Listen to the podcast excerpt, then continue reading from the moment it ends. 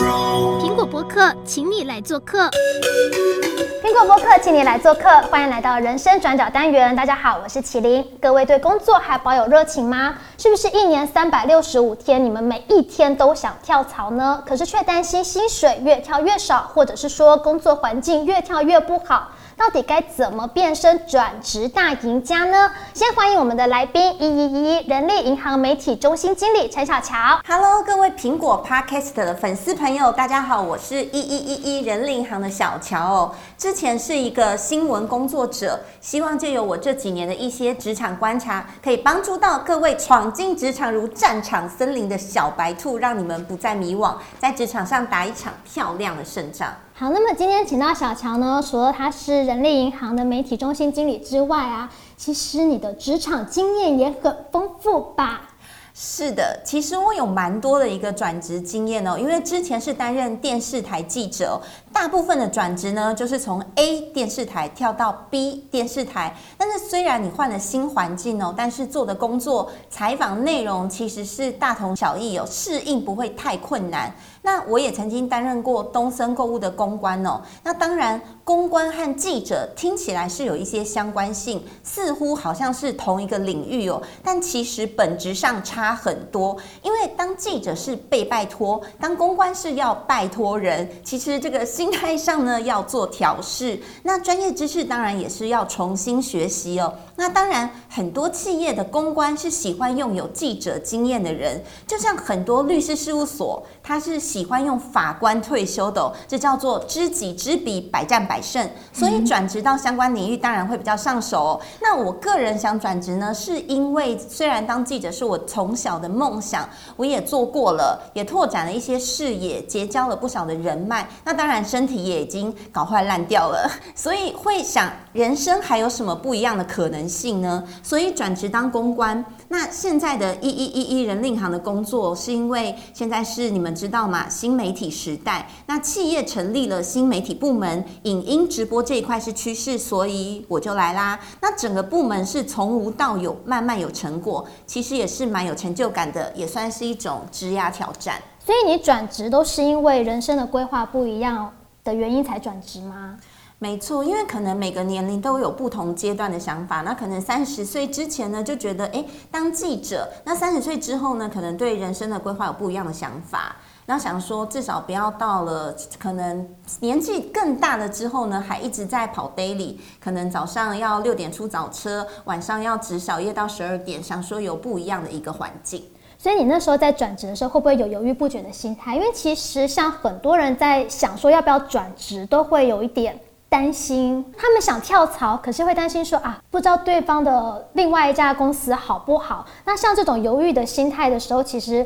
有些人可能会说啊，其实你可能没有那么想要转职，到底我们该怎么评估自己该不该换工作？有没有一些小 paper 或者说一个 list，我可以自己打勾说哦，我有这个状况，然后加总起来一个评分，就确定说嗯，我应该转职了。有一句职场心灵鸡汤是这么说的哦：每天早上叫你起床的不是闹钟，而是梦想。我觉得还是手机闹钟哎。对，但是如果你每天起床上班的心情是真的非常不开心，甚至严重到有点忧郁哦，那可能你真的要好好的想想是否要该换工作。那当然，每个人上班都会累会烦，这是一个很正常的心情，我自己也不例外哦。但是支持我们继续在职场上努力打拼的，可能是像薪水。头衔、社会地位、好长官、好同事，或者是工作成就感，诶，你想想这些哦。我再怎么累，再怎么早上六点半闹钟响了起床，化妆打理好自己去上班。所以，如果你真的很不开心，想想以下四点，再考虑要不要换工作。好，那第一点就是，诶，你在原职场的发展性。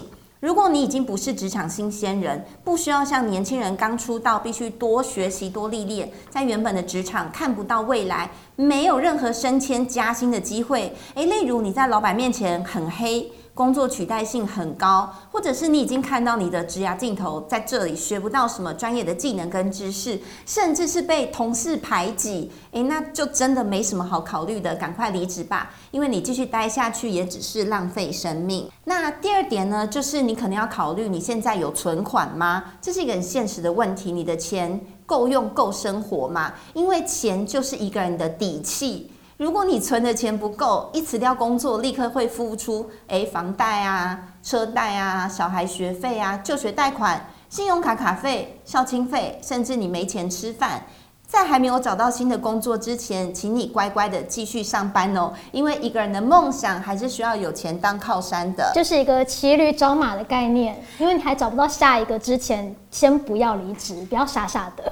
对，这真的是非常现实的考量面。因为我其实之前有遇过一个状况，当然不是我啊，是我朋友发生的。他在下一家的公司口头上答应说：“哦，你可以来喽。”然后他就跟原来的公司提离职了，离职也办好了。之后那间公司突然人事冻结，就跟他说：“哎，不好意思。”结果他两边都不讨好，我只能说危机就是转机啦。好，那其实第三点你要考虑的是你人生阶段性的规划哦。例如，如果你已经现阶段是你要准备怀孕生小孩，基本上是不适合转职的，因为应该没有任何的一个职场是希望面试进来一位新同仁才刚上手就说要请产假，然后再请育婴假，请好请满。虽然一切合情合法。但是新工作环境的长官同事内心应该有怨念，那或者是你考上研究所在值班哦，要进修一些课程。这时候如果你要请假去上课，同时要适应职场的新环境，诶，可能你每个礼拜要请个一三五要去上课，可能肯定也会被抱怨哦。所以如果你想要换工作呢，前提啊是要评估自己现阶段的人生规划，再做决定。对啊，因为如果因为这样子被抱怨，然后可能就被霸凌，然后又要回到刚刚第一条，如果被霸凌不开心，又要再转职。没错，所以我们第四点可能你要考虑你新的职场的一个含金量。那当然，如果你应征到一个薪水福利啦、分红配股啦、头衔啦，各方面都很好的工作，可能你错过这次的机会，以后不一定会有，那就义无反顾的去吧。那当然，前提是做好旧工作的交接哦，好聚好散。因为其实上一份工作的评价，也可能会影响到你的新工作。所以，其实，在换工作之前，要先做好一些功课，就是要对自己很了解，评估一下，说自己到底应不应该换工作。对，但我觉得强烈建议就是，如果你张开眼睛想到要上班就觉得很痛苦、想死的人，可能就考虑一下要不要换一个工作环境，因为有些工作环境的确是可能会造成人的身体健康出了问题，或者是心理出了一些状况。对，身体出问题，我就是个血淋淋的例子啊。那我们现在已经确定好，我就是要换工作了。我刚评估过后，我觉得我真的不适合在这一家工作，那我就要开始来找我下一家工作。那我要去怎么挑选？我们都希望说下一个工作能够更好嘛，薪水更多，环境更优秀，但是要怎么挑才对？其实下一份工作会更好吗？这个真的没有人可以回答你哦。但是你绝对可以先做一些初步的筛选，做功课。因为一个具有永续经营理念的一个企业哦，它一定会重视员工的幸福感。那至于什么是幸福企业呢？虽然每个人内心的定义不同哦，但差不多就是薪资优、福利多、升职的管道畅通、能够持续的学习，然后工作职场友善这些层面。举例来说哦，我们一一人力行媒体中心有访问过非常多的幸福企业，那有的福利是真的还不错，例如有设立托儿所啦、育儿补助，这些是很多爸妈心目中第一名的幸福福利哦。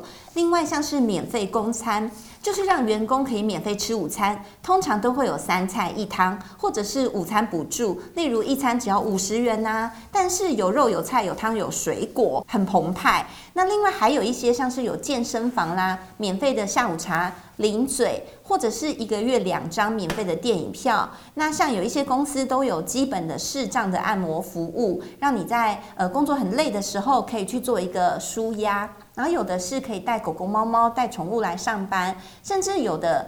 呃，公司很贴心哦，他会提供外县市同仁的一个免费的住宿哦。那当然，有些公司他很重视员工娱乐的部分，像是有 KTV 的自由欢唱，还有投篮机啊，让你运动一下。有的还甚至可以打电动、打电玩哦，让你玩一下夹娃娃机，让你放松上班苦闷的心情哦。那有些企业是更人性化，怎么说呢？像生日有生日假，分手有分手假。像南部有一家中小企业哦，让员工开超跑开到爽。那如果是我的话呢，最喜欢的福利当然是跟钱有关，这是每个人都喜欢的。没错，像是年终八个月啊，分红红利很多，类似这种的哦。那民众在求职的时候可以当做参考，先查询相关的福利，找出符合心目中的一个幸福企业。所以，我们简单的来讲一下，说我们所谓的幸福企业的轮廓大概有哪几点？那基本上幸福企业的一个轮廓呢，大概就是像固定调薪啦，可能有的企业。有的外商公司哦，它可能每一年或者是每半年都会固定调一次薪水。那有一些是保障你的底薪呢，你的年终奖金可能两个月保障底薪十四个月，或者是你的弹性工时，你一天可能上班九小时，但是我不限定你一定要几点上班，你只要每天上班的时间有到达九小时就好，不一定要打卡。那另外呢，像是员工健检呐，或者是你的特休假，诶，特别多。其实这些就是一个我们描绘出幸福企业的一个基本的轮廓。所以其实就是把自己想要的一个方向，希望下一家工作有哪些要件是你喜欢的，把它写出来，然后再从中然后去挑选适合的公司。没错，其实如果你真的不知道，你就把它 list 出来，然后用笔一个一个勾选，这样就会很清楚了。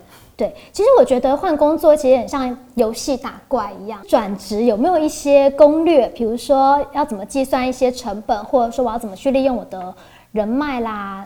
或者说履历面试有些 paper 吗？其实几乎每个人都有这样子的一个经验哦。当你下定决心提了离职之后，瞬间觉得心情变得好轻松哦。但是其实转职也是要付出的哦。来讲给大家听一下，例如你要先花时间更新你的个人履历，写自传，拍美美的大头照片，还要研究你想要投递履历的各种工作机会，花时间上人力行找工作，然后你还要点进企业的官网或者是。相关的社群研究，他的薪资福利啦，公司企业文化，就是做这些功课等等。当一切准备就绪之后，最后你还要一直疯狂面试，因为你面试总要请假吧？那请假会扣钱呐，而且有的时候通知来面试，它很临时，你也不一定可以请假成功。你这一段时间劳心劳力哦，最后还要很焦虑的等待录取通知，其实都是一个很耗费心力的时间和精力的一个过程。那如果你万一拖了好几个月之后，你没有无缝接轨到下一份工作，你可能会开始自我否定哦，觉得啊，一定是我自己不够好，不够优秀，所以没有被录取面试通知哦。那这时候你可能就会开始心慌慌，甚至开始饥不择食，乱枪打鸟，觉得哎，好啦，工作有就好。其实这些都是转职要面临的无形有形的成本。可是，像是如果到人力银行丢履历啊，就常常会遇到一个乱枪打鸟的状况，也难免的，因为你不知道这间公司会不会录用你，你也不确定自己符不符合，所以都会狂丢，有一百家公司就全丢。但其实能够中的，真的只有。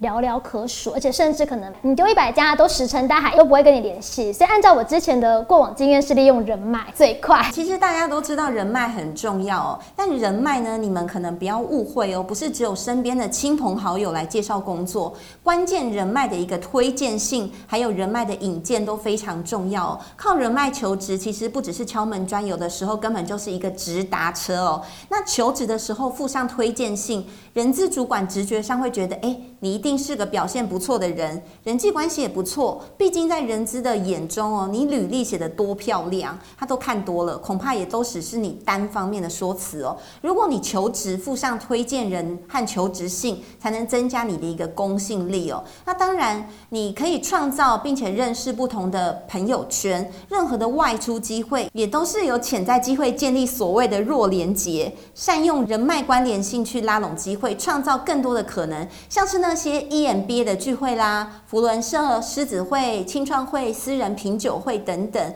另外还要往下打开人脉，例如说，诶，柜台人员啦。助理小姐啦，工读生啦，这些你都可以跟他们多做交流，因为他们知道更多的第一手的前线消息，说不定你的下一份工作就是这样的出现，让自己的人脉成长起来。OK，像小乔刚才有讲到说履历也很重要嘛，因为履历要漂亮，除了您刚才提到的推荐信之外，那我们履历有没有一些禁忌？然后我觉得自传最难写，而且履历不能够都用一样的格式嘛，好像还要依照各个公司的不同的文化，或者说你丢的内容要有所更改，对不对？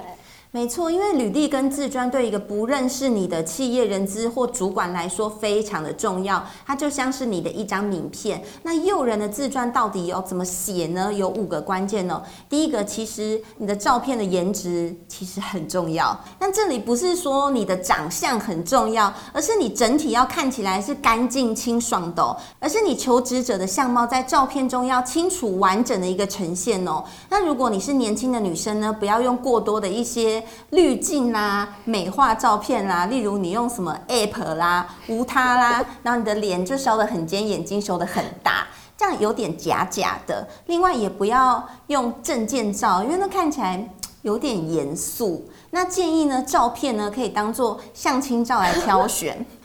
就是当然啦，你一定呃要有笑容，不论男女呢，其实你面带微笑非常重要，因为照片最重要的一个关键点哦。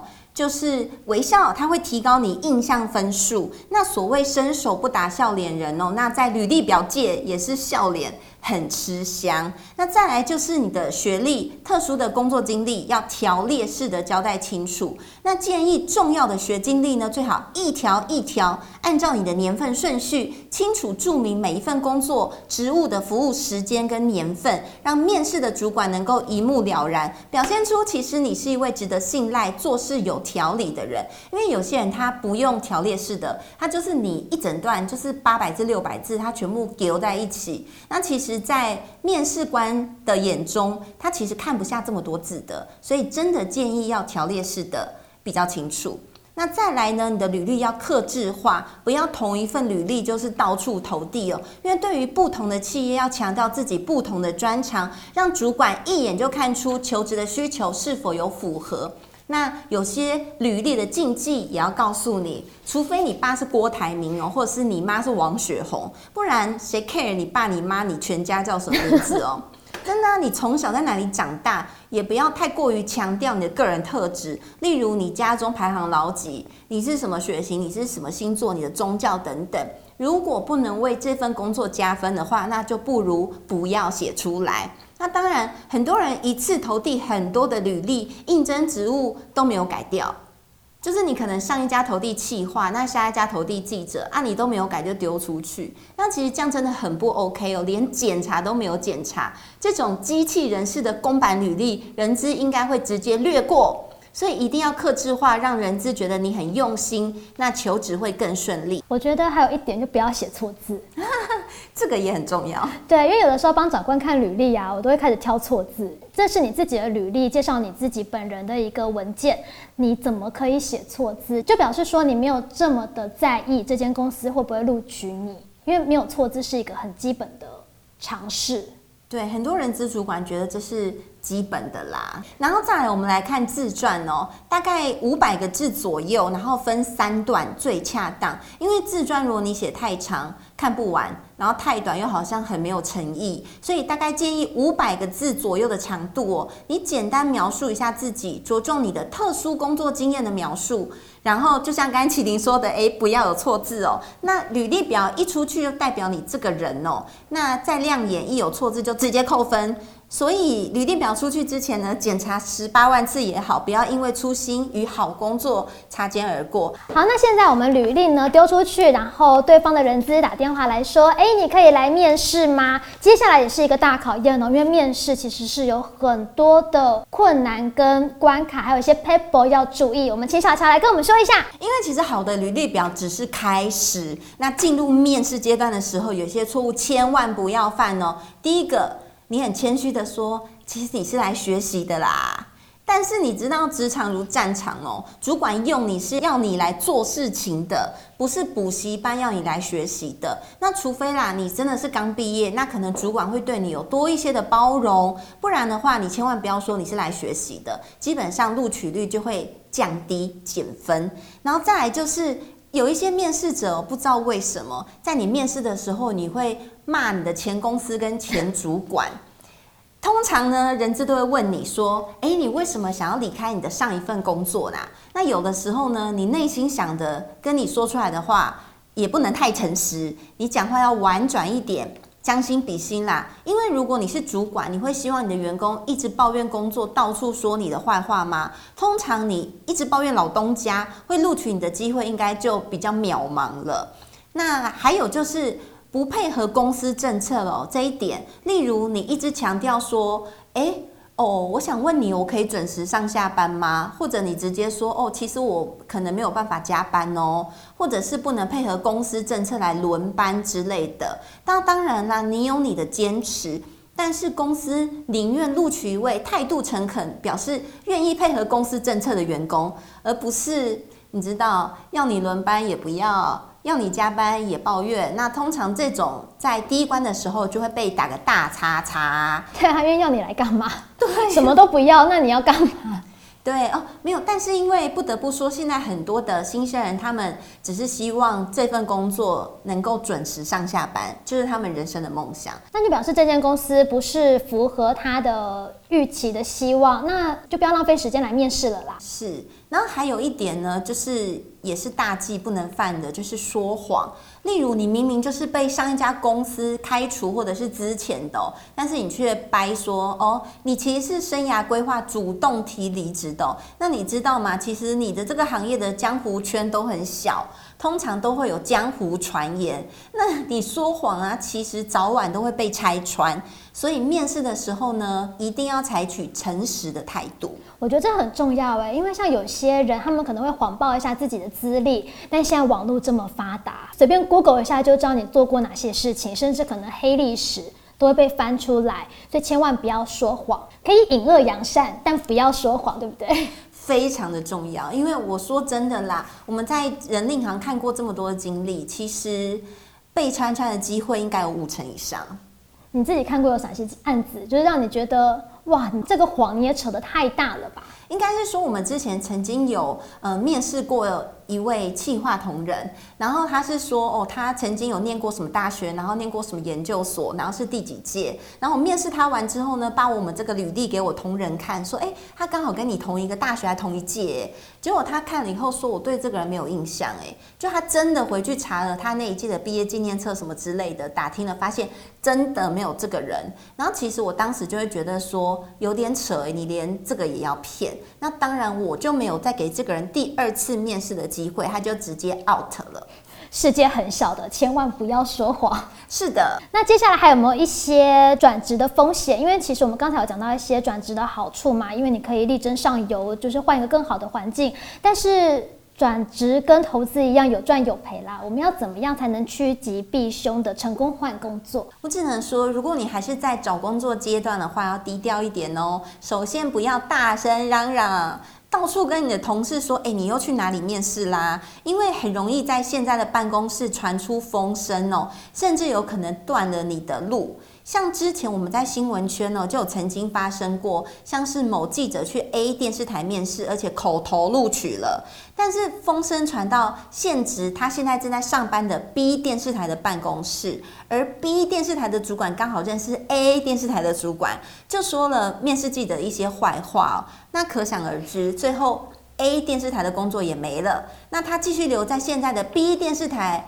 也不好待呀、啊，因为主管可能以后就没有给你好脸色看，讨厌他。没错，所以最好的方式就是呢，低调找到新工作之后呢，就诚心跟你的主管报告啊，然后做好交接，千万不要丢下烂摊子让同事去收拾哦。最好呢是能等到新人报到来交接完之后，你再离职，你处理的圆满，自然就离职的圆满。好，那我们现在已经圆满的离职，然后也顺利找到了新的工作。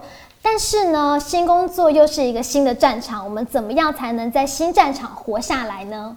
如果你好不容易找到了新的职场，也千万不要出现这种白目的行为，例如你爱迟到早退。基本上遵守时间哦是基本的，你的一举一动都有可能影响到你的团队运作，甚至让你的主管同事产生你没有时间观念的一个坏印象。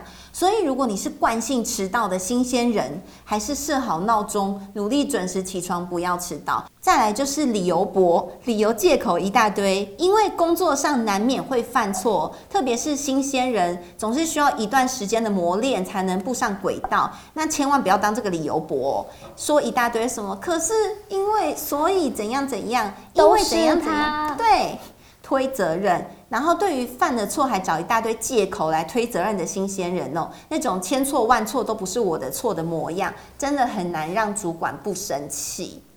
然后再来就是说话没礼貌，因为职场的伦理要懂，对主管或者是资深同仁要有礼貌。我再讲一次，有礼貌，千万不要自以为是太嚣张。那当然也不要很爱装熟，连同事的隐私都拿来当话题哦。或者是你觉得你是一个说话很直的人，说话不经修饰。别人会觉得很尴尬了，还继续说，那这样不看场合，不看说话的对象，真的让人蛮难接受的。然后最后一个呢，就是你不做功课，然后乱问问题。那虽然有很多前辈都会对新鲜人说：“哎，你有不懂的问题就要尽量问啦。”但是请记得哦，在问之前还是要自己先想过。也许你对于工作还不是那么熟悉，不了解的问题要怎么发问？但记得千万不要一句啊，我不知道怎么做。诶，那在职场打滚多年的前辈们呢，可能就会凭着你问的问题，就知道你到底有没有在用心啦。所以千万不要无脑的乱问题，你至少要想一下你的问题再发问。或者说你问了一些问题，可能主管就很容易发现说你根本没有在做功课。这些问题可能是很基本的一些技术性上面的问题。没错，我再补充一下，例如我们公司每次来面试，我们的高层主管基本上都会先问说：你有看过我们公司的官网吗？你有看过我们公司的脸书吗？那通常大部分的人其实是有做功课的。你问他什么官网上的问题，他都能知道你们现在主要是在宣传什么样的活动之类的。但是有一些来面试的人呢，他们是不但没有做功课，还说谎，就说哦，我有看呐，但是一问三不知。基本上这样子是，我应该说你根本就不会录取。所以你在面试一家公司之前，你真的要去他们的官网、脸书，甚至是 IG。做一下功课，来研究一下他们最近主打的东西，看一下他们的新闻，他们的公司最近有上哪些新闻。其实这样子，主管会对你印象加分，觉得你是一个很会做功课、很认真的人。好，那现在已经确定要转职了，也已经做好一些成本评估了之后呢，哪一个时间点转职工作机会会比较多呢？其实每一年的三月、四月、五月哦，都是我们履历收到最多的一个时间点哦。因为有人离职，就代表释出更多的一个工作机会哦。因为现在就是所谓的年后转职潮。那根据我们一人力行做的一个最新调查哦，那有七成二的上班族有转职的意愿哦。诶，其实还蛮高的。那其实他们锁定三大行业哦，那包括含金量高的，像是资讯啊、科技业。那其次就是医疗业跟跟工商服务业哦，工商服务业当然也泛指有金融业也包含在里面哦。那他们的平均期盼跳槽之后的薪资要增加四千八百二十七元，也就是说他们的期待薪资大概就是五千元左右。那根据我们二月份的资料库显示呢，有五十点六万个工作机会。那和去年的同期相比呢，诶，明显增加了一点九万个工作机会哦。